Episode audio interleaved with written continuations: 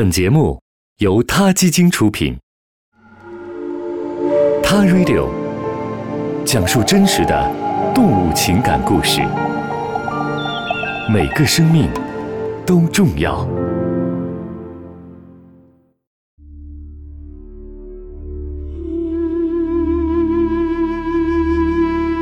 一八一八年，英国诗人雪莱的妻子玛丽·雪莱创作了小说《弗兰肯斯坦》。在这部小说当中，有一个叫弗兰肯斯坦的怪物，是一位科学家利用生物学知识创造出来的。怪物弗兰肯斯坦虽然心地善良，但因为面容丑陋，不为社会所接纳，就疯狂地报复人类，后来自焚而死。后来在英语当中啊，弗兰肯斯坦成了一个专门的词汇。专门用来形容那些毁灭自己的创造者的家伙。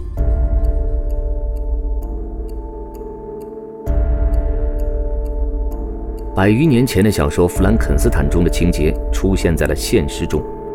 最近呢，咱们国家有个实验室，为了研究各个基因的功能，随机去掉了每只小白鼠的一个基因，想观察一下每个基因消失会给生命体带来哪些影响。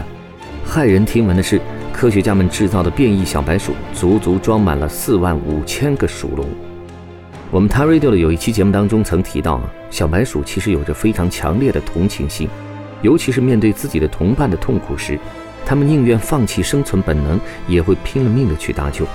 姑且不说这项实验是不是真的需要用这么多的小白鼠，单单是把基因残疾的小白鼠放在一起，让他们互相能够看到同伴因为缺失某个基因而出现不正常的症状。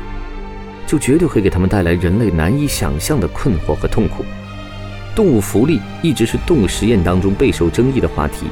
为了测试药物或者证实基因变异等生物科学理论，无数实验动物的身体里被注入了各种各样的病毒和药物，植入电极，删除或者添加基因，随后等待他们的可能是处死、解剖，以便人类观察实验结果。生命存在的意义到这个份上，其实已经惨不忍睹了，不是吗？动物实验看起来是人类为了保证药物和科学技术等等对人体安全的一种无奈之举，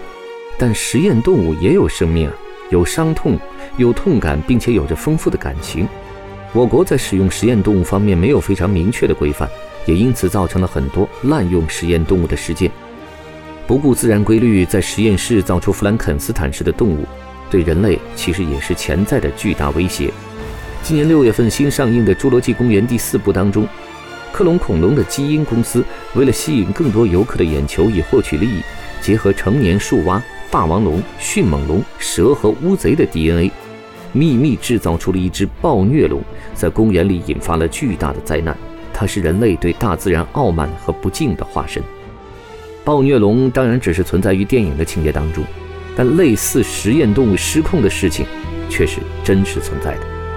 令人闻风色变的杀人蜂就是实验室的产物。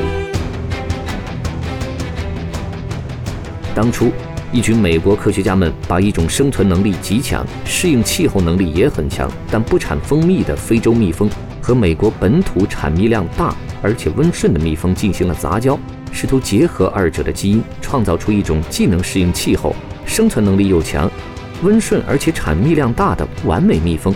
但悲剧的是，这些变种的蜜蜂非但没有继承二者的优势，反而变成了性情暴躁、还不产蜜的恐怖杀手。这些诞生于实验室当中的杀人蜂逃窜到了野外，并且迅速蔓延。它们疯狂攻击任何靠近蜂巢的人和动物，毒性极强，而且还因为适应性强的优势四处扩散。当年，杀人蜂在美国造成了数人死伤，并威胁到了很多地区居民的安全。还好，后来研究人员发现，这种杀人蜂无法在降雨量大的地区和寒冷的冬季存活，这种蔓延才被制止了。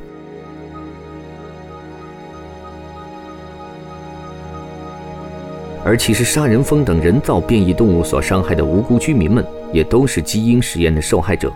基因改良的技术本身并没有对错，运用科学创造更美好、更便捷的生活也没有错，但涉及有关生命问题的研究。对动物伦理的恪守不应缺位。科学家们在追求科学成果的同时呢，应该考虑动物的福利和潜在的风险。毕竟，上帝之手真的不是那么好扮演的。我们毕竟只是自然界当中普通的一份子。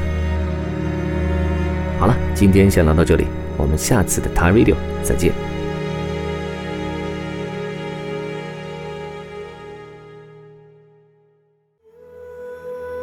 TIRADIO